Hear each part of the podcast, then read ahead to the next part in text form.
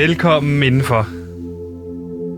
Til et anden dimension. Nej, der findes ikke andre dimensioner end den her dimension. Vel, Gansimir? Nej, nej, der findes ikke overhovedet ikke andre dimensioner.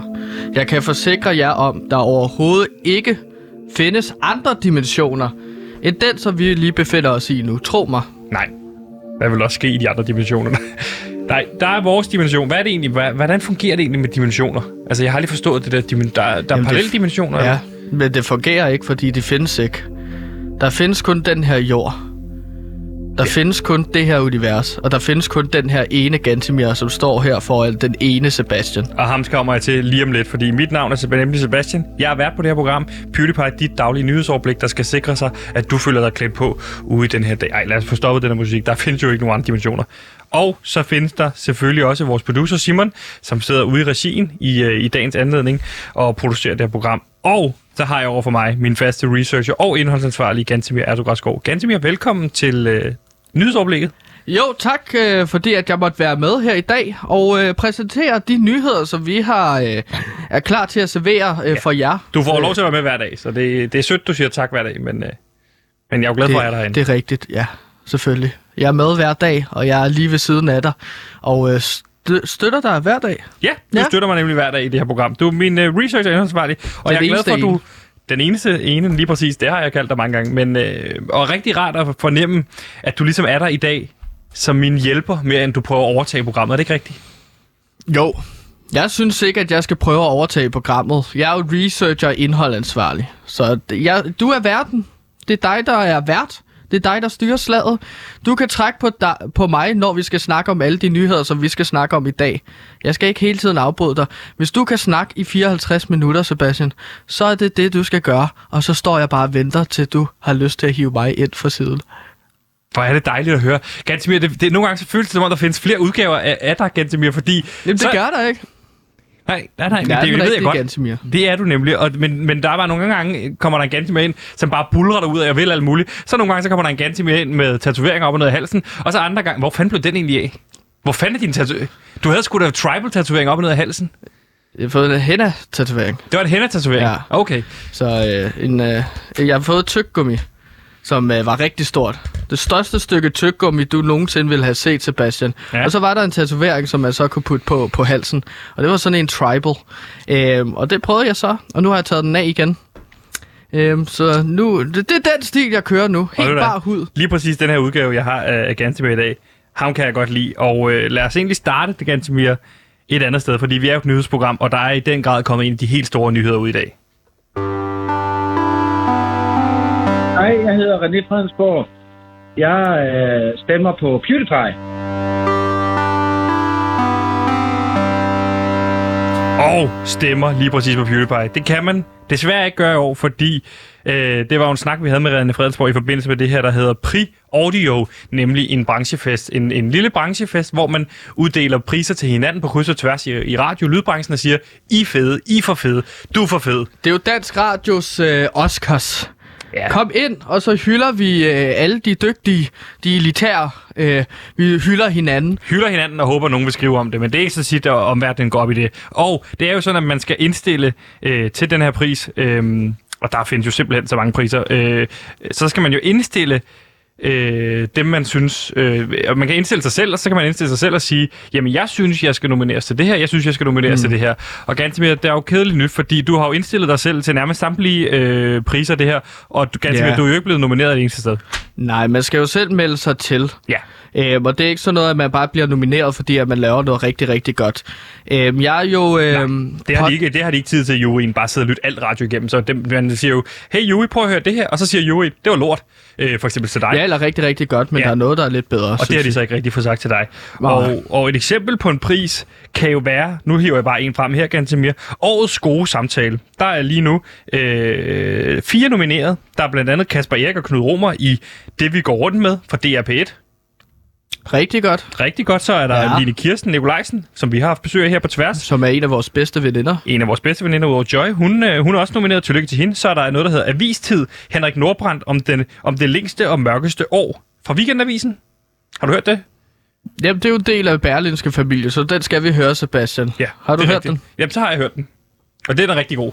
Ja, fordi vi har jo et møde, hvor vi skal gøre op for sådan Det er de lange møder, hvor vi skal sidde og høre, høre alt, hvad hinanden laver. Ja, præcis. Og så er Øh, der til sidst det sidste måltid fra Radio weekenden. 4. Det går jeg ud fra lort. Og øh, Gantemir, du er jo ikke nomineret, men jeg ved, du har indstillet dig selv til den her. Hvad for en af dine mange podcasts har du indstillet til den gode samtale, eller Jamen som, gode Louds, samtale? øh, jamen, som Louds øh, podcast-ekspert og general herude, så laver jeg en masse Du er ikke podcast. podcast-ekspert. Du er en af dem, der udvikler flest podcasts. Det er korrekt, og får flest igennem af en eller anden mærkelig årsag. Jeg laver jo podcast, så jeg vil kalde mig selv for en podcast-ekspert. Okay. Så mit bud til den gode samtaleprisen, det var Årets jo, gode øh, samtale. Hvad havde du øh, indstillet dig selv til der? Det var min podcast, Kidnapningen. Kidnapningen. Ja. Og Har du indstillet en hel podcast? Altså hele podcasten, Ja, Kidnapningen, afsnit. ikke bare en enkelt samtale. Nå nej, jeg lovede kun at lave et afsnit. Og du noget, kunne du lave et afsnit til over Ja, ja, ja. kidnapningen. Ja, så Hvad jeg går kidnapningen ud på? Det har jeg ikke hørt. Nej, men kidnapning, det handler om, at man ligesom kommer ind til og snakker øh, meget dybt med en øh, kendt dansker. At de får ligesom sagt nogle ting, som de ikke siger normalt i interviews. Det lyder som samtlige øh, podcast i Danmark. Ja, men det her er lidt anderledes. Breinholt taler med, prik, prik, prik, og så fylder han et navn ud, og så taler han med den person. Ja, det her er lidt anderledes, fordi at det starter jo med, som titlen refererer til, at jeg kidnapper en, øh, en øh, bestemt kendt dansker, og så øh, kører vi dem ud. Altså, mens de går, øh, går på gaden, så tager vi en sort varevogn, kører op på siden af den, hiver dem ind, øh, øh, Nu siger tager, du vi. øh, tager er, bind for øjnene. hvem er I, I, der gør det? Er I flere om det? Ja, mig og så studentermedhjælper herude på Loud. Okay. Det er en del af deres løn, at de skal hjælpe til med forskellige podcasts, som jeg producerer. Og det er en leg, som så gæsten er med på, eller den kendte gæst er Nej, nej, nej, nej. Det er jo ikke meningen, de skal kende til det jo. Ellers så bliver det ikke de ægte følelser, vi får ud af den. Fordi at det, der netop sker, når man bliver bortført, og det kan du, det, det, det ved du jo, Sebastian. Ja, du det ved blevet jeg. Vi er kidnappet. begge to blevet bortført. Jeg er blandt andet blevet bortført i Kina engang. Det er en anden podcast. Det kan man høre. Der er plusradioen, der forsvandt. Gå ind og hør den. Gå ind og hør den. Fordi... Nej, lad være med at høre den faktisk, for der ligner vi idioter. Hvad siger du? Øh, kidnapningen. Der er kun kommet et afsnit ud. Hvem er det, I kidnapper i det afsnit? jamen, der kidnapper vi uh, Michael Persbrandt. Michael Pers, den svenske skuespiller Michael Persbrandt. Ja, Okay, hvordan foregår det? I kører på siden af ham i en sort varevogn. Hvorinde? han er jo lige... han- Vi kører til Malmø. I kører til Malmø. Ja, kører til Malmø. Vidste de, han bor i Malmø? Nej, men han var på ferie der på Malmø. Så vi kører ligesom til Malmø, og vi har, jeg har nogle gode kilder rundt omkring. Så vi ved, at Michael øh, Okay, Persbrandt... I ved, skal, han holder ferie der. Ja, vi ved, at han skal ud og være shoppe. Han har lige været quint på det her tidspunkt. Han er en øh, quintmand. Butikken Quint, der handler han tøj, eller hvad? Ja, okay. der handler han Så tøj. kommer I op på siden. Der er studentermedhjælperne i en sort varevogn. Yes, så kører vi op. Øh, vi binder ham for øh, øjnene. Midt på gaden i Malmø. Ja, vi har Hvordan sådan en knippe, så vi lige slår ham over. Har du set Tintin?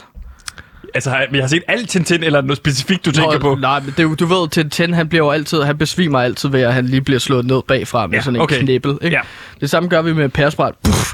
Hvordan reagerer folk på gaden i Malmø på det? Jamen, der er så meget kriminalitet i Malmø, at øh, det simpelthen, altså, folk tænker bare, Nå, okay, nu er det Michael Persbrandts øh, tur. Nu er det onsdag igen. Okay. Du ved, de har ikke styr på det i Malmø eller Nej. i Sverige. Nej, nej. Så det bliver, samtidig bliver podcasten også en kommentar på øh, politik, Ja, politisk øh, kriminalpolitik og, og indvandrersituationen i Ja, og Malmø. modkultur og Ja, ja, okay. sådan, det er sociologisk, kulturelt og historisk øh, Men I kidnapper. Michael Persbrandt. Ja, og så kører vi til ham til en kælder, der ligger i Brøndshøj. Ja, okay. Hvis man ikke ved, hvor det er. Det er Sjælland. Uden for København. Eller København, vel. Men der kører vi ham så ned til en kælder. Og han er stadig bundet og øh, rundt om munden og rundt om øjnene, så han ved slet ikke, hvor han er. Så Hvordan foregår sådan en køretur? Han må være, være nervøs og spørge, hvad der sker, eller, eller har I slået ham Jamen, ud han er jo besvimet, fordi Okay. at han er blevet slået lød ned. Ja. Så ja, men han vågnede så lige op igen, og det var ikke meningen, så vi slog ham ned igen. Ja. Øh, så han besvimede to gange. Hører man det her i podcasten? Er det noget, du optager? Ja, man skal jo filme alt, som du ved, øh, vi snakker Optage om herude på Loud. Man filmer ikke Altid til optages. podcast? Så vi laver sådan en hel montage i starten, hvor øh, man ligesom kan høre rejsen fra Malmø og så til øh, Brøndshøj. Øh, overfaldet mm. hører man. Øh, så man ligesom kan mærke også hans øh, bævre, ikke- når han lige dukker op. Der er jo ikke meget samtale over det, at du, du bare slår ham ud. Nå nej, men det kommer vi jo så til, fordi Okay. at nu er vi nede i kælderen. Nede i Brøndshøj kælder. Øh, og der placerer vi ham så på en uh, taburet midt inde i et mørkt lokale. Der er en pære, der svinger fra side til side. Og så tager vi bindet af øjnene for ham. Vi tager bindet af munden for ham. Og så sidder jeg over for ham med en uh, maske på. En klovnemaske simpelthen. Ja. Og så har jeg en studentermedhjælper, der går op med en pistol, sigter lige for tændingen, af ham. Og så siger jeg til ham, altså interviewer, Ja. hvis du ikke svarer sandfærdigt, så dræber vi dig, Michael Persbrand. Og det føler du... Og det, hvorfor skulle den samtale lige præcis være nomineret til årets gode samtale? Hvorfor føler du, du ville forbigået der? Har du, har du nogensinde set Hot Ones? Det, det er YouTube-show, hvor, hvor kendte mennesker Spiser spiser, chili? chili, uh, hot Ja, ja, wings. og så er det helt vildt stærkt, og så svarer de bare med øh, bramfrit. Jamen, ja, de mister deres hæmning, ikke? Okay, så, så svarer du... de ærligt. På samme måde, hvis man sigtede en mand med en pistol for panden, Ja. og han frygter for sit liv, så begynder han lige pludselig at svare meget mere ærligt. Og det her afsnit, kid, første afsnit af kidnapningen, øh, hvad siger Michael Persbrandt her, som ligesom er sådan meget han- ærligt og bramfrit? Han siger jo blandt andet, at det var en fornøjelse at arbejde sammen med Susanne Bier. Og det, det var blandt andet... Så du må lige forstå, det er sådan, der står en studentermedhjælper for, med, med en pistol for panden af ham, og så spørger der en mand med klovnemaske over for ham, hvordan var det at arbejde sammen med Susanne Bier? Og så siger han, det var en fornøjelse. Det var en skøn fornøjelse, siger han, mens han øh, græder lidt, ikke? Ja. Hvilket man kan høre i den spændende podcast. Hvad der. spørger du ham ellers om? Jamen, så spørger jeg ham så om, hvad hans livret er. Og det er jo så... Men tror du ikke, øh, han havde snakket, altså fortalt sandt om det, selvom du ikke havde en pistol på panden af ham? Men det ved vi jo ikke. Nej. Altså, de vil jo gerne have en image kendte mennesker, ikke? Så det kan være godt være, at han er, vil være fint, pæt, øh, fint på den. At, øh, at så vil han svare normalt. Nå, men jeg kan lide sushi. Men nu hvor vi svarer tror ham med at tage hans liv, så siger han boller i kaj, ikke? Han siger boller i kaj. Ja, så Okay. det kan han rigtig, rigtig godt lide. Og det er jo så det, vi får hævet ud af Michael Persbrandt, hvilket er så fantastisk. Det slutter jo så med den her podcast, der var to timer Så- og af du- gisselsituation. Ja, ja, og der er highlights, hvor du fremhæver, at han blandt andet fortæller om, hvornår, for, hvor fedt det er at arbejde sammen med Susanne Bier, og han elsker boller i kaj. Ja, det er skønt fornøjelse. Det er highlightsene, ikke? Hvad var det Øh, kedelige i den så? Hvad var alt det? Nå, men der var jo 20 minutter, hvor han bare græd, og så spurgte om han må ringe til sin familie. Men det var ikke en god samtale. Det var mellem journalisten og den, der skal interviews. Vi kan ikke lige pludselig ringe til alle mulige andre. Det forstår lytteren ikke. Nej. Så bliver det helt forvirrende, ikke? Så er Øh, der jo også ganske mere en anden pris, som jeg øh, øh, ved, du har nomineret dig selv til, som er årets nicheprogram. Og der kan man blandt andet høre, øh, Generationen er nomineret. En, en lille niche-podcast omkring racisme i Danmark. Så er der øh, Der er jo ikke så mange, der går op i Nej, så meget. det er en lille Er det niche. Pri Audio, der måske siger indirekte, racisme er ikke sådan en stor ting i Nej. Danmark. Ikke, det er en ikke så lille stort. ting. Og så er der flyvende tallerken om øh, UFO'er, øh, at det er Spændende. lyd. Så er der bakspejl, at det er lyd. Ja, hvor det er sådan, at de kigger, kører lidt rundt, og så kigger i bagspejlet, og så beskriver, hvad det er, de ser. Det er meget nichet. Det lyder ikke som om, du har hørt den ganske mere. Og så er der min teenager-del, der ikke nøgenbilleder af Heartbeats, og så er der Tintin-podcast, netudgaven af Lauke Henriksen. Fucking fed. Den kan du godt lide. Tintin-podcasten, ja. Tintin, som Der er har... hele fem nomineret, men du er ikke blevet nomineret. Hvad er det, du har indstillet dig selv med her i Niche? pis, mand. Hvad for, ja, ja, det ved jeg godt, men hvad er det for en, en podcast, du har øh, øh, øh, hvad hedder det, kommet ind med i årets Niche-podcast? Jamen, årets niche-podcast, så har jeg jo været ude, og så øh, ligesom, man snakker så meget om, hvordan øh, klimaforandringerne er en ting. Hvad hedder den? Jamen, den hedder... Øh, øh, hvad hedder det nu? Øh, øh, vil, Du skal vel kunne huske, hvad din egen podcast hedder.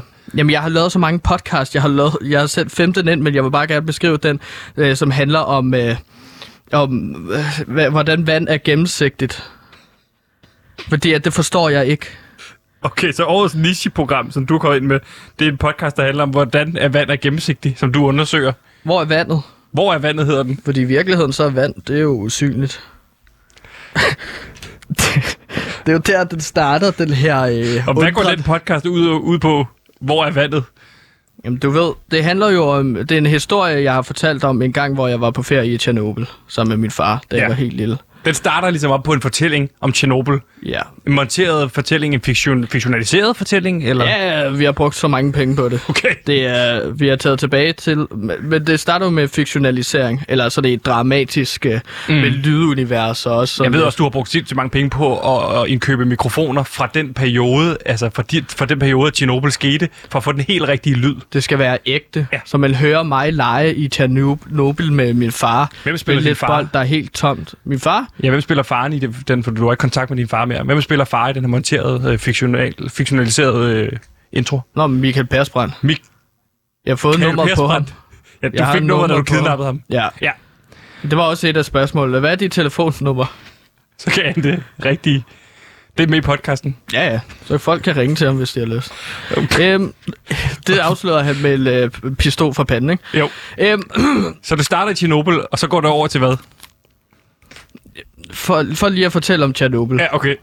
Mig og min far gik jo ind i en privat svømmehal. Mm-hmm. Eller forladt svømmehal, ikke? Mm-hmm. Så hopper jeg ud for 5 meter ved dem. og der er ikke vand i. Ja, så der brækker jeg begge ben øh, på vores lille sommerferie. Nej. Og det er jo fordi, at vand er gennemsigtigt. Så jeg kunne jo ikke gennemskue, om der var vand i bassinet, ah, eller der så ikke du, var. Du, det er hovedspørgsmålet, der er. Hvorfor er vand gennemsigtigt? Det, det, det daterer du helt tilbage til første gang, du rejste til Tjernobyl, for jeg ved, Og du har min rejst far tilbage. sagde, at jeg skulle hoppe ud for 5 meter ved dem. Ja, så det er Jeg ligesom kunne jo kommer, heller ikke se. Så det kommer fra det helt rigtige sted, det her nicheprogram. Ja, lige præcis. Det er en personlig historie, der bliver til bredt politisk fortælling. En politisk fortælling. Jamen, du ved, Tjernobyl. Ved, ved du, hvad der skete i Tjernobyl? Ja, jeg ved godt, hvad der skete i Tjernobyl. Det er jo lidt politisk, Ja. ja. vil jeg da mene. Så er der og også så noget vil med- vi jo, så vil vi jo også øh, gerne øh, opfordre politikerne til at putte farve i vand i svømmehaller. Så, Så- man ligesom kan se, at okay, når her er der lilla, der flyder. Ja, det, er- det er jo noget vand. Ja, det er Ja. ja. ikke ribena.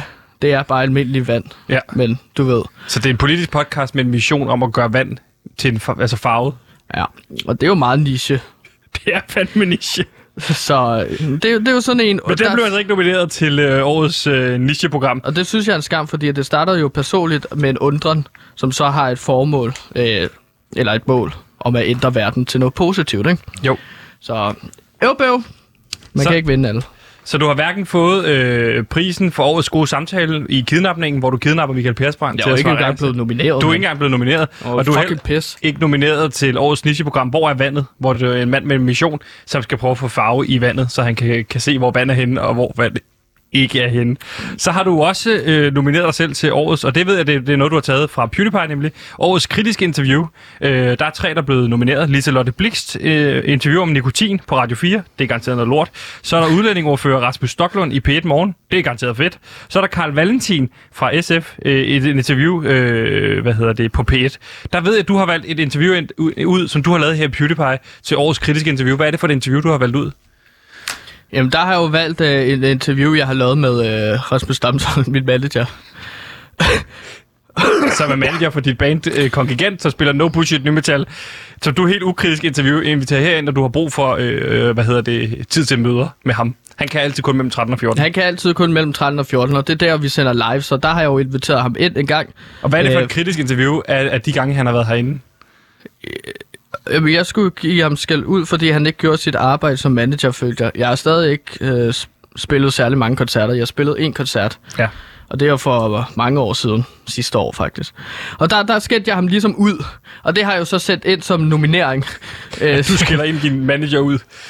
Ja, for at tvære det ud i hovedet på Rasmus Damshold. Kan du forestille dig, hvis, øh, hvis jeg blev nomineret for mit kritiske interview med min manager, Rasmus Damshold, og det så kom ud og blev nomineret, så vil jeg få så meget ret, og jeg vil tvære det ud i ansigtet på ham. Den her pris går ikke ud på, at man har ret eller ikke har ret. Den går ud på, om, om interviewet er kritisk. Katja, men den blev så Det heller var da kritisk. Den blev så heller ikke nomineret. Til allersidst, så kan vi nævne for eksempel årets lydbog. Øh, der er tre lydbøger, der er blevet nomineret. Den ene er, det er et fucking eventyr, som Gyldendal har udgivet. Så er der øh, Sille, Sander og Rampo Larsen fra Go Little Play. Og så er der Dorte Palle alene, endelig selvstændig, Gades forlag. Gantemir, der har du også øh, indstillet din egen lydbog. Hvad er det for en lydbog, du har indstillet? Jo, men det er en lydbog, hvor jeg beskriver øh, offside-reglen ud fra et kulturelt, sociologisk og historisk øh, perspektiv. En bog, du har skrevet? En bog, jeg har skrevet, og som jeg så øh, læser op af, øh, i og med, at det er en lydbog. Øh, og og det, det er jo sådan en lydbog, som, øh, altså, som jeg er meget stolt af. Øh, hvor folk lige så kan høre, hvad, hvad er det for... Men hvad, skiller, hvad er det, der gør, at den her lydbog skiller sig ud, som siger, at den skal i hvert fald nomineres, fordi der gør man noget specielt. Fordi jeg går ud fra, at alle de lydbøger, der er nomineret, de har et specielt take på det at bruge lyd i en lydbog, så det ikke bare er en oplæsning. Hvad gør du i den her? Når hver gang man vender en side, så kommer der en plinglyd. Ja. Så forstår man, okay, nu skal jeg vende siden, hvis man lige er daset hen. Altså ligesom de der gamle øh, lydbøger, man hørte, da man var barn, så siger den bling, og så sad man selv og bladrede. De gamle Disney-bøger, for eksempel. Ja. Så kunne man øh, læse historien om øh, Timon og Pumba, der bliver uvenner, og så finder øh, nogle nye venner. Og hvor Pumba for eksempel finder et desmerdyr, der hedder Simon. Og der er Simon så øh, lidt anderledes, men det er ikke helt godt. og så bliver Pumba og Simon venner igen. Stop lige. Står, Øj, jeg ja. tog noget lige ud. Står du og genfortæller Simon og Pumba? Ja, det var en lydbog, som jeg læste rigtig meget, da jeg Men fik det ikke det, jeg massage og skulle Du- rette ryggen op. Så kunne jeg lige læse Timon og Pumba, der finder nye venner, men så finder sammen igen. Men, Det er min inspiration til tyde på offside-reglen. til offside-regel. Jeg ved også, du har fået Lars Thiesgaard til at indtale den, som om han er Pumba. Som Pumba. Som Pumba. Så jeg beskriver ligesom offside-regel ud fra to venner, der bliver gode venner, spiller på hver sit hold. Og- hvor der bliver dømt offside, hvor den ene siger, Ah, Mathias, mand, der var sgu da ikke offside, kan du ikke sige det til dumme? Og hvor Mathias så siger, Jo, Timon, der var offside. Og så bliver de uvenner. Det, det lyder som en god lydbog, faktisk. Det, så det er offside-reglen forklaret som om til, til børn. Nej, til voksne jo. Så folk forstår det. Men hvorfor hyrer du så Lars Thiesgaard som Pumba til at læse den op? Fordi han er en af Danmarks bedste øh, Men hvorfor er det så vigtigt for dig, at han er. Pumba i den? Fordi at han har autoritet. Altså Pumba? Ja. Hvis Pumba kom hen til dig og sagde, han reddede jo Simba, Pumba. Ja. Også Men efter Pumba er også den, hyænerne der går kaldte ham og et og øh, spiser gris. insekter. Jamen, det gør jeg da også. Det er der mange øh, altså, ledere, der gør, Okay. øh, kan jeg sige. Det blev desværre ikke til nogen nominering, hverken i årets lydbog med Offside-reglen-bogen, hvor Pumba læser den op, eller øh, årets gode samtale med Michael Persbrandt, hvor du kidnapper ham og tror ham til at udtale sig, eller årets nicheprogram, Hvor er vandet? Øh, en mand, der forsøger, øh, som starter i Tjernobyl, men forsøger at farve vand lilla, så han kan se, hvor vandet er. Og til sidst, øh, årets kritiske interview, øh, Rasmus Damshold får skæld ud på Radio Loud, fordi han ikke er øh, manager nok. Ganske mere, desværre, men øh, næste år. Nu er det jo motivation vel for næste år at give den gas nu. Jeg skal lave endnu flere podcast, og øh, jeg, jeg synes, det er ærgerligt, fordi at det er jo meget personlige projekter, det her. Ja. Jeg tror næsten, at det er et fejl, at de ikke har fået nomineret mig. Måske, hvad har du sendt, hvad har du sendt det afsted til? Hvad for en mail har du sendt den til? Jamen, øh, radioprisen, øh, snabelag, gmail.com. Det er en, så det nok. Jamen, det er vist rigtigt. Jeg sendte alle 45 podcast, øh, som jeg gerne vil nominere. Det koster også øh, penge at 10 nominere. gange. Ja, 500 kroner for hver podcast, ikke? Du brugte over 20.000 kroner. Er det dine egne penge? Ingen kvaler. Laut betaler. Vi afbryder lige din podcast for at fortælle om noget af alt det andet pivfede indhold, som vi laver her på Radio Loud. Gugu Gaga er det nyeste kulturmagasin for de alleryngste. Her vil vært Frederik Vestergaard hver torsdag guide dig til alle de fedeste kulturtilbud og nyheder fra rundt omkring i verden. Alt sammen serveret på en ske af god stemning, så vi leger af en flyvemaskine. Her får du alt fra gurlig grisanalyser, reportager fra landets legepladser, de bedste steder gennem fjernbetjening, samt guides til, hvilke serier du skal se, når du har skidt i blæen. Hør Gugu Gaga hver torsdag inden din middagslur lige her på Radio Loud.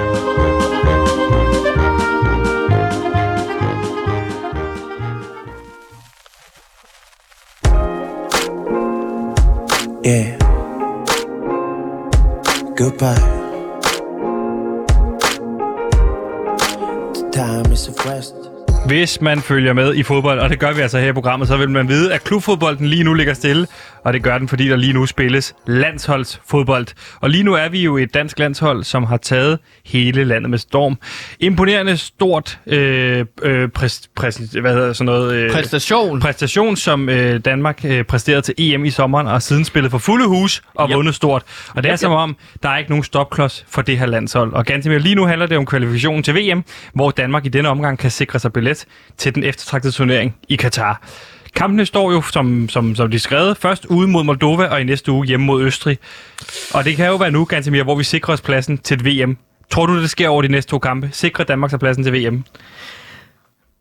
Jeg er i røde pølser humør, og i frikadunse humør, og Dannebrogs humør. Du har ikke spist andet i tre dage. Der har du været øh, malet med Dannebro i hovedet, og så har du spist røde pølser, og så har du haft sådan nogle øh, øh, briller på, som, for, for, som foregiver at være to fadelsglas. Ja, og det er fordi, at jeg er positivt stemt.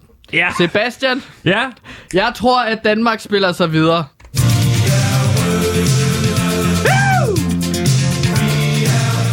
Og Gansomir, hvorfor tror du lige præcis, at det kommer til at ske? Fordi at øh, det bliver en kamp. Aner det ikke. Du aner det ikke. Jo, jeg driller selvfølgelig. Du er jeg ved det jo ekspert. godt. Jeg er jo eksperten for helvede. For det bliver jo en kamp til at starte med ude, mod Moldova, som kommer til at foregå ja, i Moldova øh, på lørdag kl. 20.45. Gansimir, sidste Ah, gang... det starter ikke mod Moldova. Jo, vi spiller mod Moldova på lørdag. Ej, jeg tager 20.45. pis på dig for helvede. Det er jo Dannebro. Det er jo Danmark spiller sig videre til VM, mand. Ja, vi starter kampen med at spille ude i Moldova. Mod Moldova. Vi spiller hjemme. Vi spiller ude. Jeg tager pis på dig, mand. Slap nu af. Hold kæft, Du bliver mand. kommet til kæk humør. Ja, men det er fordi, at Danmark kommer til at vinde VM. I Katar! Okay, men nu skal vi snakke om kampen til at starte med mod Moldova, som bliver et skridt på vejen. Tidligere har du udnævnt øh, Moldova øh, til en af de helt store favoritter i gruppen. De har jo tabt siden og kun fået et enkelt point, hvor Danmark står med 18 point, vundet samtlige kampe, lukket 0 mål ind og scoret 22 mål. Det er vanvittigt, hvordan Danmark har spillet. Det er jo et hold bestående af meget unge spillere, men samtidig også super rutinerede spillere. Der er ingen eksperter, der kunne forudse, Nej. at Moldova vil ligge nederst, og Danmark vil ligge øverst. Og ganske sidst, der stillede vi jo med reserverne mod dem, øh, og der vandt vi jo 8-0. Der hed reserverne jo Skov Olsen, Dolberg og Damskov, som jo i dag udgør øh, de tre forreste. Altså, de har ligesom skubbet de andre af. Hvad tror du, vi kommer til at se i kampen mod Moldova nu på lørdag? Tror du, vi kommer til at se øh, reserven endnu en gang, eller tror du, vi kommer til at se øh, stærkest opstilling? Vi kommer til vigtigst af alt at se 90 minutters god fodbold. Du er, altså, du er flyvende, du elsker det danske landshold. Ja, 90 minutter, og måske er vi heldige med lidt ekstra tid. to minutter, 92 minutter måske. Ja. Hvis vi har været rigtig gode i år, ja. Hvis vi vidste, vi har været rigtig gode, hvad så? så får vi lidt ekstra tid. Okay. Hvor julen falder tidligt i år, i forhold til, at Danmark kommer til at spille sig videre Men fra det, EVM. men det er ikke det, jeg spørger dig. Jeg spørger dig, tror du, vi stiller med reserverne igen, eller tror du, vi kommer til at stille stærkest opstilling? det var utrolig flabet af Kasper Julemand sidst, at uh, stille op med reservehold mod Moldova. Men det virkede jo, ikke? Vi vandt 8-0, og siden der har de spillere, der spillede reserve, 8-0? Så du Færøerne? Øh, forstod du kampen mod Færøerne? der vandt vi kun 1-0. Der var det også reserverne. Så det kan jo gå godt eller dårligt, ikke? Der stillede vi jo mod reserver. Det var noget fucking pis. Ja, vi vandt jo. Ja, 1-0. 1-0 over Færøerne, som du også øh, udpegede som forhåndsfavoritter i gruppen, så det er vel pænt nok. Men da jeg så, at Moldova lå på sidste pladsen, så troede jeg, jeg havde sat uh, gruppen omvendt. At der var sket en fejl måske fra deres side af FIFA eller UEFA. Ja. du ved. Du står med, jeg kan sige det til lytten, du står jo med øh, gruppestillingen lige nu, som du har vendt om, og så siger du, der ligger Moldova jo så et, men de ligger jo sidst, hvis du vender den på den anden side igen. Jamen, jeg må da indrømme, at da jeg tjekkede gruppen her, inden vi skulle sende, at der troede jeg, jeg havde trykket uh, på forkert sådan sorter efter point. Så var det lavest, laveste, først, laveste antal point først, så Danmark lå øverst selvfølgelig, fordi at vi, jeg tænkte, at vi havde færrest point. Og Vi så Moldova point. og Færøerne lå Vi er det eneste land i Europa, der har fået maksimum point indtil videre. Vi har lukket 0 mål ind. Det går for rygende. Jeg spørger dig om et meget stille, simpelt spørgsmål. Tror du, vi stiller med reserverne endnu en gang, eller kommer vi med stærkeste opstilling? Nej, det kan man jo ikke vide. det er det, jeg spørger dig jo, fordi du er fodboldekspert på lav med markante holdninger. Du plejer ikke at være så vævende. Stiller vi reserverne, eller stiller vi stærkeste opstilling? Men som ekspert, så er det jo et waiting game. Vi bliver nødt til at vente og se, hvad Kasper Julemand er. Ja. Den her gruppe har jo været så uforudsigelig. Mm. Uh, altså, Moldova ligger på sidste pladsen. Det er jo ja. vanvittigt. Og 8-0 over Danmark. Men jeg har en forudsigelse. Kom med den. Jeg tror, at vi ser startopstilling en time før kampen går i gang. Ja.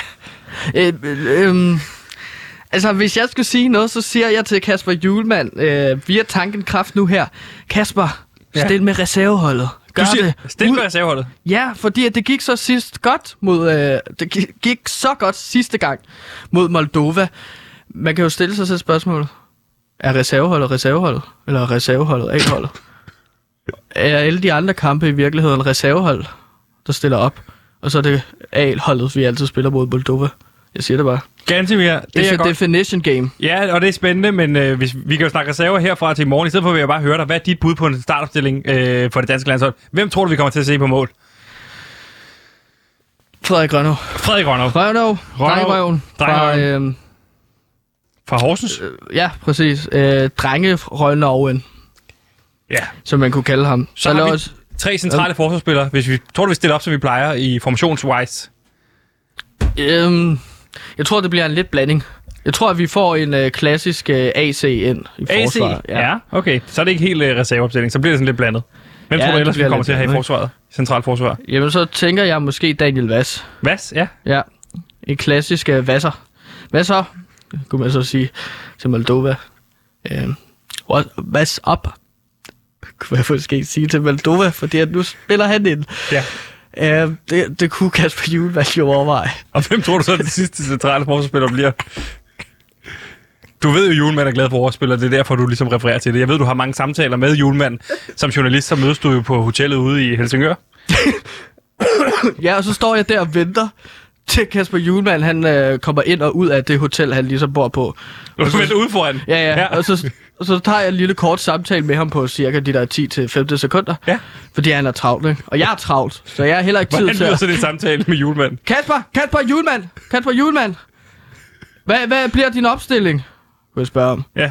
Og så, øh, så har han ikke tid, så Nej. går han hurtigt. Ja. Og så siger jeg så øh, forslag.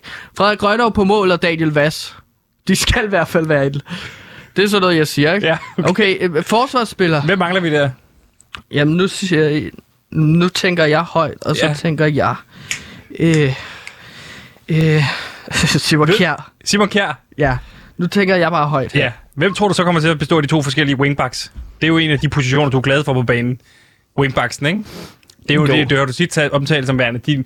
Øh, hot Wings bak, som jeg også kalder dem.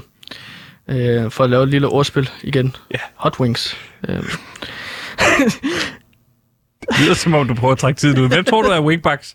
Hvem tror du kommer til højre, hvem kommer til venstre af de her øh, fantastiske wingbacks, som vi har på det danske landshold? der er jo så mange at vælge mellem jo.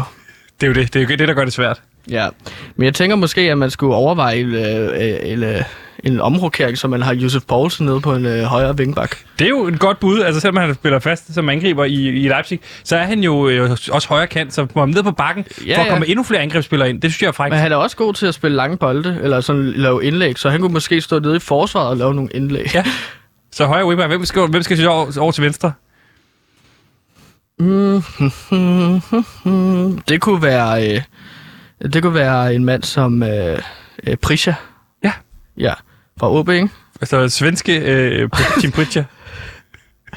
har du hørt noget, jeg ikke har hørt? Er han blevet dansk statsborger? Nu, nu, er jeg kommet til, at øh, fordi at jeg snakker med kilder et, øh, på DBU, Okay. og øh, det skulle være en kæmpe øh, hemmeligt våben. At vi hiver ind, som, altså OB-angriberen, den unge, som er søn af Rette Pritchard. Han kommer til at spille venstre wingback for Danmark øh, til kampen mod Moldova Nu har han spillet så lang tid i... i Danmark. At Han, han er blevet dansk statsborger. Ja. Men så er at hans far har også boet i Danmark, så på den måde, så giver det jo god mening, at han har dansk statsborgerskab. Ja, jamen det er det, så lægger man øh, år til. Ja. Fordi så har faren ligesom haft en masse år i Danmark, og så bliver det overført på sådan en konto Spændende. til sønnen. Ja. To centrale midtbanespillere. Hvem tror du, vi får der? Thomas Delaney. Det er Laney. Selvfølgelig. Han er fremragende, synes du jo. Det er en af dine yndlingsspillere. Han har jo lækkert hår. Ja. Det er det, de synger Ja, det er det. hver kamp. øhm, Det fandt du ud af til sidste kamp. Så har du ikke talt om andet siden. Nej, nej. Du ja. går rundt og synger den sang hver dag. Jeg synes, det er sjovt. Thomas Delaney. Du har noget lækkert hår. Thomas Delaney. Du skruer kvindeskov. Det er jo rigtigt nok. Ja. Det gør han. Er ikke helt sådan. Øh, Jonas Vind. Jonas Vind, også centralt midt. Det Ja. har han jo spillet før enkelte gange for FCK. Det tror du også, der kommer til at ske. Er det endnu en gang det her med at bringe så mange angrebsspillere som muligt ind øh, på det danske Jo landshold? flere angriber du har inde på banen, jo flere, øh, flere mål kan du score. Ja. Jo større sandsynlighed. Fordi de ved, hvor målet står. Men det, er Modstanders mål. det er vel også en balancegang. Det er ligesom hvis du ser med målmand, ikke? Det er det eneste, der må tage med hænder. Ja. Så jeg har også en idé til, øh, hvor, hvem angriberen bliver. Okay. Vi skal have tre angriber ind. Hvem tror du, de bliver? Jamen, der, der tænker vi jo, vi skal have en 10'er først, Ja. inden vi når hen til angriberne. Okay, du vil stille med en 10'er der. Hvem vil du have ind? Som 10'er. Jamen, der vil jeg have en øh, mand, som... Altså, jeg kan ikke finde, om du ved det, eller om du står og hiver det ud af røven lige nu. Fordi du siger, at vi kommer til at stille med Tim Pritchard, søn af Rette Pritchard fra OB, på venstre wingback. Som om du ved det. Jamen, Thomas Koldrup. Til Koldrup. Ma- Thomas Koldrup, ja. Thomas Koldrup. Søn af Per Koldrup, spiller i Kina lige nu. Han Ja. kommer til at blive udtaget i sidste øjeblik. Sæt ham ind Sæt som ham ind 10'er. som Ja. 10'er. Og de Han to gør det klasse i Kina. Hvor spiller han hen i Kina? Beijing FC. Okay. Eller er det Shanghai Snakes? Det er Shanghai Snakes, han spiller for. Der er Spændende. han udlejet til i hvert fald. Øh, på en kontrakt på 8 år. Søn, Koldrup søn, kommer derind. Og hvem skal vi så sige som angriber? Hvem tror du, det bliver? Kasper Smeichel. Kasper Schmeichel Ind og... med ham. Det er en rigtig, rigtig øh, boksspiller. Men så går du lidt mod øh, din egentlige formodning, fordi ellers har du jo øh, prøvet at få så mange angriber ind som muligt, fordi der er flere mål. Nu begynder du at tage en målmand op i angrebet. Hvorfor ja, det? men han må tage med hænder. Okay, så det er for at få en i modstanders felt, der kan tage med hænder. Ja, må, målfeltet er jo et felt øh, lige foran målet, hvor øh, målmanden så må tage med hænder. Ja. Og det er det, som Kasper Schmeichel han skal udnytte. En af de ting, du ikke synes, landsholdet udnyttede nok til EM, og grunden til, at vi måske tabte til England i semifinalen. Mm. Hvem bliver den Yes. sidste i angrebspositionen? Du mangler jo, der er jo mange mulige der, ikke? Jo, der er jo øh, Per Mortensen. Sådan. Ja, Mortensen. Hvem fandt er det? Hvis du siger til mig, at det er søn af, af Viggo Mortensen, så, så, så falder jeg ned af stolen. Det er ham, som øh, brødrene Mortensen er baseret på. Brødre Mortensens jul Ja. er baseret på Per Mortensen. Ja, En men han er, han er jo lidt... Øh, men det er også det, der bliver spændende med kampen i dag mod Moldova, som På Kasper lørdag. Julemand, han er jo... Ja, på lørdag mod Moldova. ja, lige præcis. Hvor... Altså, det, det bliver jo sådan en kamp fyldt med hemmelige våben, overraskelsesangreb. Blandt andet med altså Thomas Krøldrup og Per Mortensen. To navne, som ikke rigtig særlig mange kender. Nej, Men så kender også, jo Koldrup-navnet, har- men ikke, ikke fornavnet. Nej, nej. Så det bliver en... Øh, der er jo heller ikke mange, der kendte øh, Damsgaard før i VM. Nej, EM, undskyld. Nej, det er rigtigt. Øh, Damsinho, som jo har vundet hele Danmark med storm. Damsinho! Men han kommer ikke til at spille. Han bliver sparet til kampen mod Østrig. Ja, men han er helt ude. Han er helt ude. Ja. Han er simpelthen for ung. Han er for ung. Der, der er Kasper Julemand, han går lige tilbage, og så siger, "Øh, det er lidt for meget pres. Jeg tror, vi lægger på dig nu her Ja. til kvalifikation. Du skal gå i skole. Jeg har hørt fra pålidelige øh, kilder, Sebastian, at han hellere vil spille med i musicalopsætning. Hvad skal de spille for en musicalopsætning på en skole? Nå, men det bliver altså noget med øh, altså en, øh, en øh, håndboldturnering, der bliver fortalt igennem sang. Så, øh, så Damsinho, han skal spille en håndboldspiller i en øh, opsættelse. Øh, jeg har faktisk taget sang med fra øveren, øh, hvor Damsinho simpelthen skal spille musical. Øh, ja, Den kommer her. Det er den her sang, de bruger. så går de ind, så skal de til at træne, eller spille en kamp faktisk. Og så står der cheerleaders, hæpper.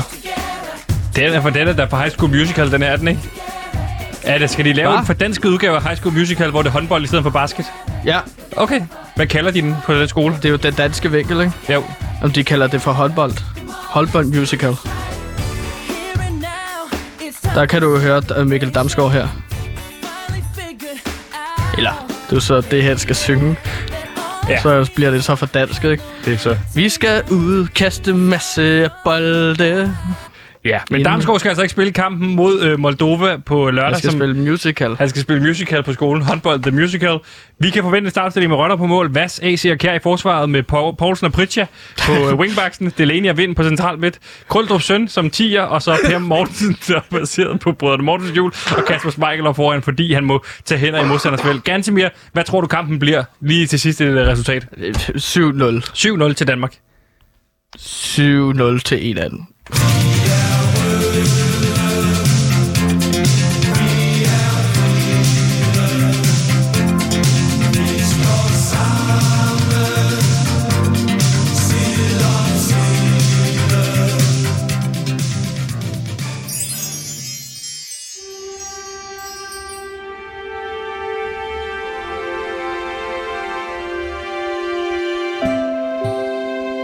Du også lidt eventyr i dit liv?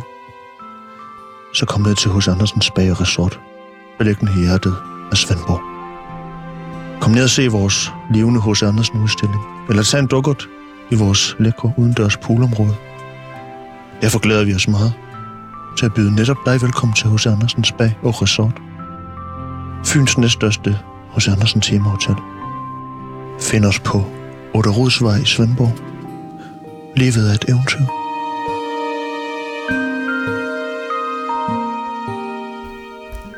Ganske nu skal vi til et af dine nye yndlingselementer, øh, eller øh, segmenter, nemlig et comeback, som vi ikke har lavet i lang tid, nemlig uh. Døgnrapporten. Et Hall of Fame-indslag, som jeg kalder det fra PewDiePie, ikke? Jo, Øh, Det bliver til et festprogram snart. det bliver Festprogram. et fast program. Fest, festprogram. Bliver det et festprogram? Hvad er et Sådan festprogram? har jeg hørt det i hvert fald. Vi fejrer jo, at øh, vi bliver et fast program. Altså, Døgnrapporten bliver et fast program her på Radio Loud inden længe, og det bliver muligvis med dig som vært, forstår jeg. Ja, og så bliver det et rigtig fest. Nu er det blevet tid til øh, dyk ned i politiets døgnrapport i indslaget. Hvorfor skete det? Hvorfor skete det? Why did that happen? Hvorfor skete det? Why the fuck did that happen? Hvorfor skete det? Hvorfor skete det?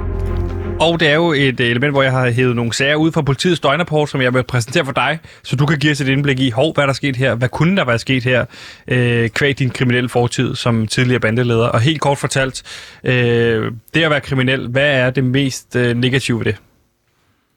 Jamen, det er jo det konstante bare løjer omkring, at dit liv ender øh, på hvert øjeblik. Ja. Der er jo mange mennesker, du gør pest. Andre bandemedlemmer. Ja. Du gør regeringen pest. Du gør din familie pest. Du gør politiet pest. Og de er alle sammen efter dig, ikke? Jo.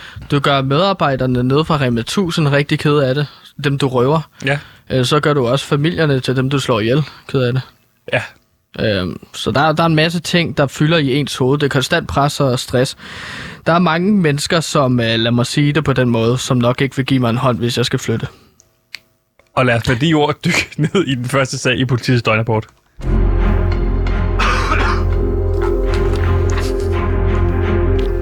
Og Gantemir, den første sag handler om noget herværk, og det bliver beskrevet sådan her, og jeg har svært at finde op og ned i den her sag. Lægehegn nedklippet.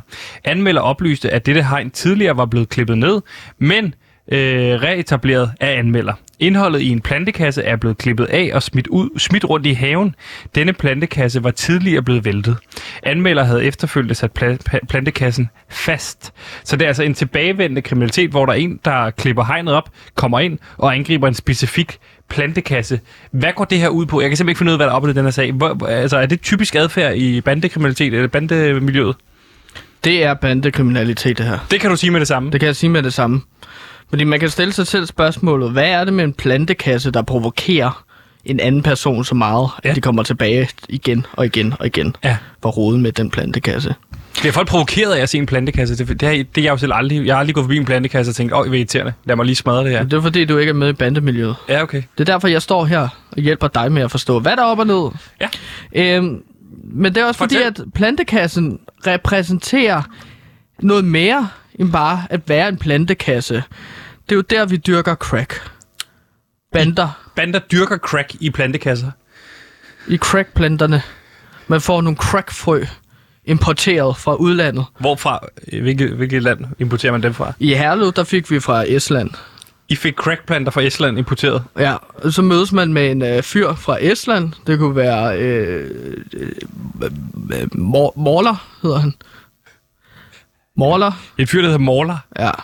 Jeg tror, det var et dæknavn. Jeg tror ikke, at det var et rigtigt navn. Nej. Men vi mødes med ham på færgen. Hvilken færge? Estland-færgen. Færgen til Estland. Hvor, hvor sejler den fra? Nævn Næstved. Færgen mellem Næstved og Estland. Ja, så, så vil man mødes der. Der er plads til 12 mennesker. Det er på sådan en lille træs, træ, lille træskib, kan man kalde det. Ikke en gam- gammel, gammel jolle. Så man så I lige... møder sin jolle, som, som sejler fast mellem Næstved og Estland. Der mødes du for at få fat i de her planter.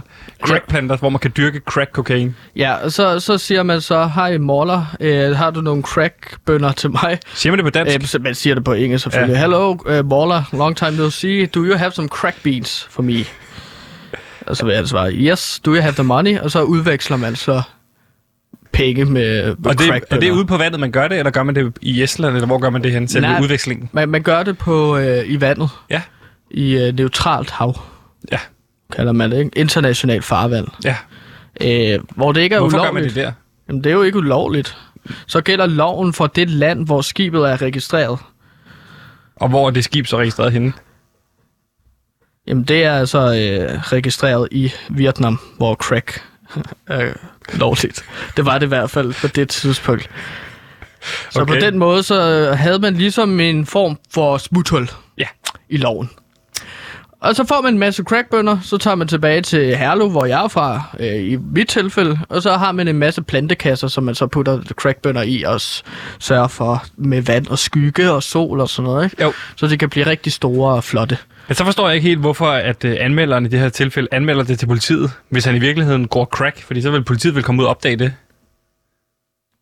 Jamen, nå, men det er jo fordi, at, at, at på et tidspunkt, så er man så langt ude, at det sker igen og igen og igen, at uh, der er nogen, der simpelthen tager politiet i brug. Fordi det har jo nogle andre ressourcer, ikke? Jo. Altså, hvis de også kommer ud og ikke bare smadrer dine crackplanter, men også dine uh, petunier, for eksempel. Og en plante, Ja. tror jeg. Blomst. Og så siger man til politiet, når politiet spørger, spørger sådan, har, du, har I dyrket crack i jeres plantekasser? Så siger man, nej, det er bare vores petunier. Ah. Og det er vores roser, ikke? Okay. Vi kan ikke lige finde dem, der har gjort det. Vil du ikke please uh, hjælpe os, og så spærre dem ind? Og så spærrer politiet så, Så man bruger politiet som en form for øh, datterbande eller backup-bande. Ja, Ja, lige præcis. Det, det, men det er også fordi, at du skal snyde politiet til at tro, at, at du er skyldig på den måde. De skal ikke, altså, du kan bruge politiet til at øh, stoppe andre bander, ved at politiet bare ligesom spærrer alle, alle bandemedlemmerne inde. Ikke? Ja. Det er en ressource, du kan bruge som bandemedlem. Okay. Så, Men det er sidste mulighed, eller sidste udvej, eller hvad? Ah, næst sidste mulighed, vil jeg sige. Okay. Øh, fordi det er, også, det er også bare ulækkert ikke? at bruge politiet på den måde. Jo. Der er også mennesker, der rent faktisk har brug for politiet. Det er også ligesom at bruge snydekoder. Lad være med det. Ja. Lad være med at bruge motherload i Sims. På den opfordring, lad os gå Det jeg videre. ned på. Ja, det jeg... Tro mig. Er du, altså, du, du bruger det for meget, så du skærer ned på det, eller hvad? Eller slår du ned på det? Når vi har spillet med Sims i Herlev Headgang Ja. tilbage dengang, og jeg var bandeleder. Hvis jeg så, at der var en, der brugte motherload i Sims, Ja. så kom jeg. Hak! Gav dem en flad lige bagfra. Okay, du gav mig en dumflad. Ja, lad være med det. Og du spiller ordentligt, når du er Herlev Headgang. Spillede I meget Sims. Ja, så det var en måde at øve os på. Bygge relationer, så skulle alle bygge vores klubhus, og så kunne vi hænge ud i Sims, ikke? Og så lave alle sammen i banden. Og dem, der så, så kunne man så se, hvordan man styrer en bande. Der er jo en masse ting, du skal sørge for. Så det er der form mad for- og godt køleskab. Og øh, sofaer til alle. Så det, er man en skal form, minde folk om at gå på toilettet, så det ikke bare pisser i bukserne. så det er en form for simulation, du tvinger dine bandemedlemmer til at efterleve, for ligesom at, at blive bedre bandemedlemmer spil Ja. Sims. Og det er derfor, at hvis man bruger motherload, så er man en fucking kryster. Hak!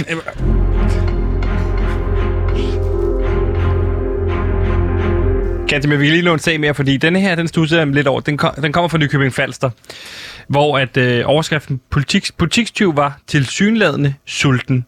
Øh, en 47-årig mand fra Saxkøbing forsøgte at gå gennem kasselinjen i Kvickly i Nykøbing Falster med en grillkylling og en pakke boller i kaj, men blev tilbageholdt af personalet. Da politiets patrulje nåede frem, blev han sigtet for butikstyveri.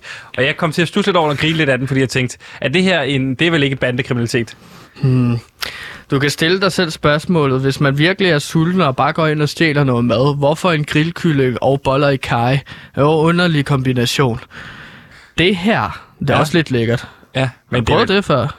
Grillkylling med boller i kaj. Altså, bold, altså så man, man spæder, spæder boller i kaj op med grillkylling, så det bliver kylling i kaj. Lige præcis. Ja.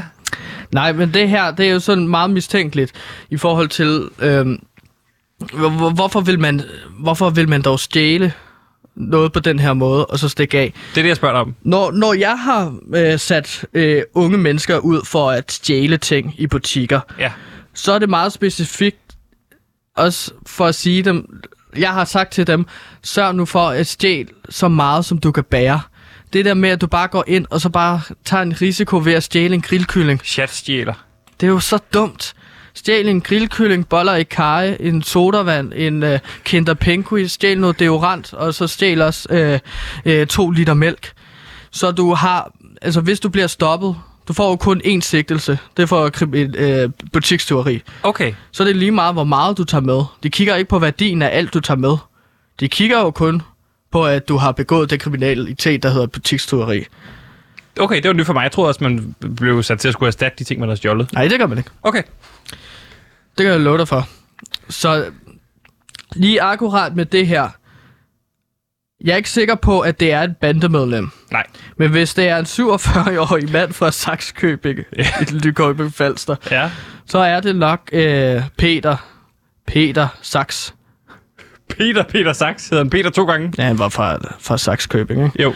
Det er kælenavn, fordi han bruger sax som våben. Så er det jo en mand, som vi har bandløs fra Herlev Headgang. Det er et tidligere medlem af Herlev Headking, Ja, som har stjålet de her to ting. ja. Han, øh, Han er rykket til øh, Nykøbing Falster, han prøver at starte en ny bande op der. som hedder hvad? Øh, Saxkøbings drenge. Jeg ved det ikke. Du ved det ikke. Nej, men det Du ved ikke, hvad den hedder. Det er dit bud. Men Jeg har jo ikke snakket med ham, Sebastian. Han blev bandløs for at bruge motherload. Okay, i Sims. Hak! Han brugte det flere gange, selvom jeg var kommet hen og gav ham en dundflad. Så der blev han bandlyst. Vi lavede en rigsret. Jeg sidder på en trone. Han kommer hen til mig. Vi dømmer ham alle sammen ude. Du bliver forvist fra Herlev. Find et andet sted Hvordan at være. reagerede Peter Peter Sachs på det? Ja, han har grømmet sig, og øh, han st- prøvede at stikke mig med en saks. Okay. Jeg kiggede væk, og så kan man så sige, okay, mm, f- det var faktisk meget godt, at han ikke var med i banden. Så har han nu siden da, det er jo mange år siden, så har han så rykket til Nykøbing Falster, og nu er han stadig i gang med at bygge en bande op. Det går ikke så godt, var Peter? Hvis jeg bliver nødt til at stjæle grillkylling og bollekaj. Det er fandme sad. Det er Peter. nemlig. Og det er næsten trist at slutte på, men det bliver også den sidste sag, vi nåede i øh, politiets døgnrapport i Hvorfor skete det? Hvorfor skete det? Why did that happen? Hvorfor skete det? Why the fuck did that happen? Hvorfor skete det? Hvorfor skete det?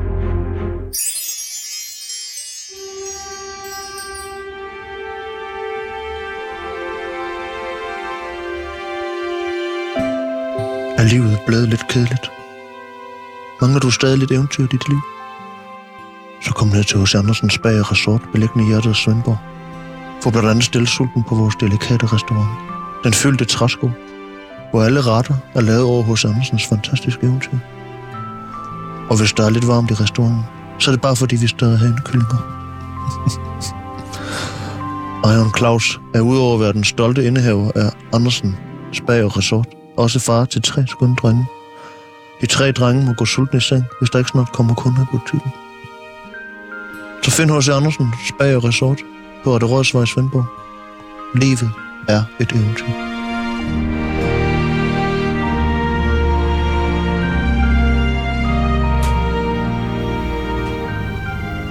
Det bliver også de sidste ord nærmest i torsdagens udgave af PewDiePie, dit daglige nyhedsoverblik, sammen med Gantemir i dagens anledning.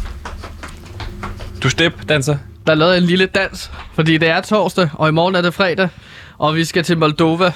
Du skal til Moldova. Jeg skal til Moldova. Jeg flyver lige efter programmet. Okay, spændende. Så skal jeg jo dække øh, Moldova-kampen. Hvor flyver du til? Flyver til. Jeg flyver bare direkte til, hvorhen i Moldova lander Jeg flyver til Ukraine. Okay. Og så det, har jeg reserveret en hestevogn.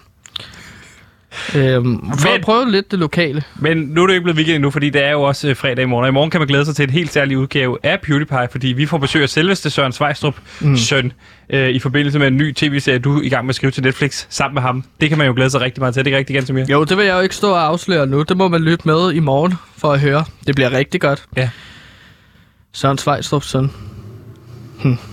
The meeting of the minds. The meeting. Gantimir og så Svejstrups. Øh, Jeg er lykket lidt tør for ting, jeg kan sige nu. Ja. Kan vi ikke please slutte nu? Nej, vi skal lige Ja, fylde tiden ud. Jeg har fået en rød pølse i dag at spise. Ja. Så jeg vil at gå lidt sukker. Du har ikke kun fået en, du har spist helt, det, hele de der glas med kogte pølser. Og så har Jamen, du det er det, jeg mener. En, en omgang. Ikke? Jo. Altså, så, har jeg, så har jeg spist en masse kage. Man kan i hvert fald glæde sig rigtig meget til øh, morgendagens program, hvor vi skal gå igennem øh, den næste tv-serie, du har skrevet sa- på Netflix sammen med Søren nu. Ja, vi ses, Gantemir. Ja, Gå du ud, så skal jeg nok slutte det her program af. Ja. Farvel, Gantemir. Ja, han går der. Så kan jeg tease en lille smule for morgendagens program, fordi det er en stor ære for mig i hvert fald at øh, få besøg af selveste Søren Svejstrup søn, øh, som har skrevet en tv-serie sammen med Gantemir. Det bliver øh, mega fedt, det bliver mega spændende. Jeg ved, de har skrevet på det her manuskript. Øh, de tog øh, her i sommerferien tre uger til, øh, til Jødeborg, hvor at øh, Gantemir har købt et palæ øh, for Radio Labs penge. Øh, jeg ved ikke, om han er kommet af med det igen, men der har de i hvert fald siddet og skrevet på det her øh, manuskript. Jeg glæder mig rigtig, rigtig meget til at høre, hvad de har fundet på. Øh, den nye sæson af Strisser på Anholdt med undertitlen, som jeg har forstået det indtil videre, Æblemanden, kan man glæde sig rigtig meget til. Nu er det blevet tid til nyhederne. Tusind tak, fordi I lyttede med.